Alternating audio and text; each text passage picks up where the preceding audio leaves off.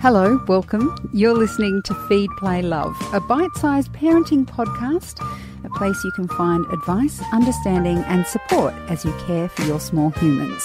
I'm Siobhan Hunt.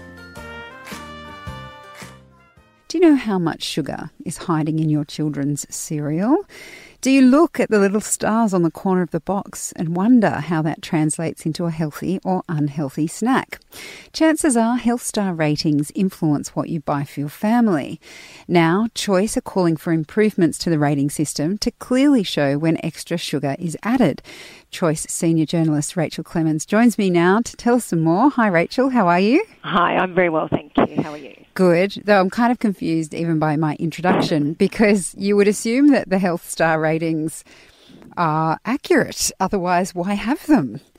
How misleading is the current rating system? Well, look, health stars are an important tool. They help you make decisions about the foods and drinks you buy.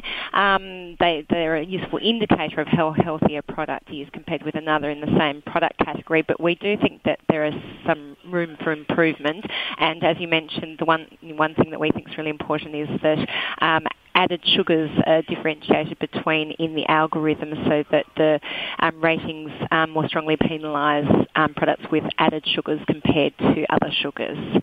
So does it just sort of put them all together at the moment and go, okay, so this product has more sugar, but this one over here has less salt? Or I mean, how do they work it out now? Um, so at the moment, the system treats two products with uh, the same amount of total sugar the same, even if one of those products is 99% added sugar, while the other one is mostly intrinsic. Now, intrinsic sugars are um, ones that are naturally occurring in foods, so they're um, found in nutrient-rich foods like milk or yogurt um, or intact um, fruits and vegetables, so they're part of a healthy, balanced diet.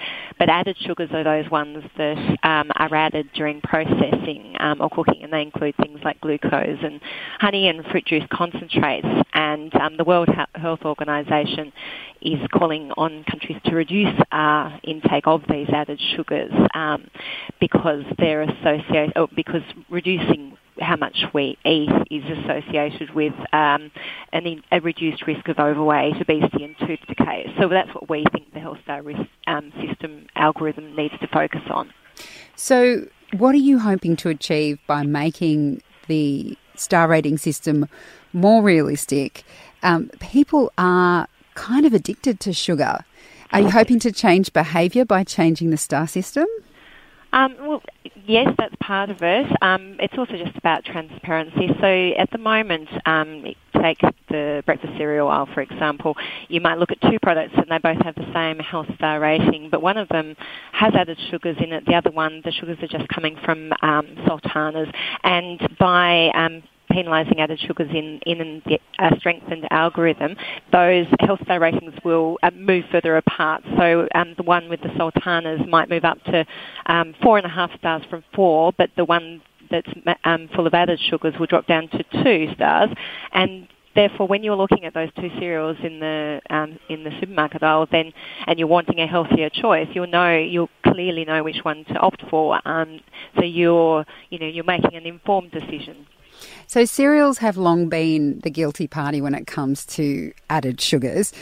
One particular cereal has always perplexed me because since I was a child, uh, I have always known that Nutrigrain is full of sugar, as do most people. But in the current star rating system, I understand it's around four. Yes, that's right. Um, and you know there are a few reasons for, for that. Um, one of them is because at the moment it's able to um, receive bonus points for its protein content. Um, they've added protein into the cereal, and um, that makes it, um, it receive more stars. but Australians just generally speaking, we uh, our, our intake of protein is you know completely adequate. We we don't really need more, um, and um, really what we need to be doing is reducing the amount of added sugar that we're having. And so what the new algorithm would do is, um, oh, it's, it's quite complicated, but it would mean that um, there'd be uh, if they're taking into account the added sugars in the product, then um, it would um, be above the threshold by which a product can receive the bonus points for protein. So it would just mean that it wouldn't receive those bonus points, and its um, health star rating would be much lower and more accurately reflect the actual product. So, generally speaking, it seems like a lot of processed foods, a lot of the snack foods we eat, or cereals, etc., do have a lot of added sugar. Obviously, this is a problem, and this is why Choice has been looking at it. Mm-hmm. Would a realistic star system just make everybody want to avoid the grocery aisles? Because, um, you know, I think about things like fruit bars and um, little fruit snacks like apricot delights and things like that.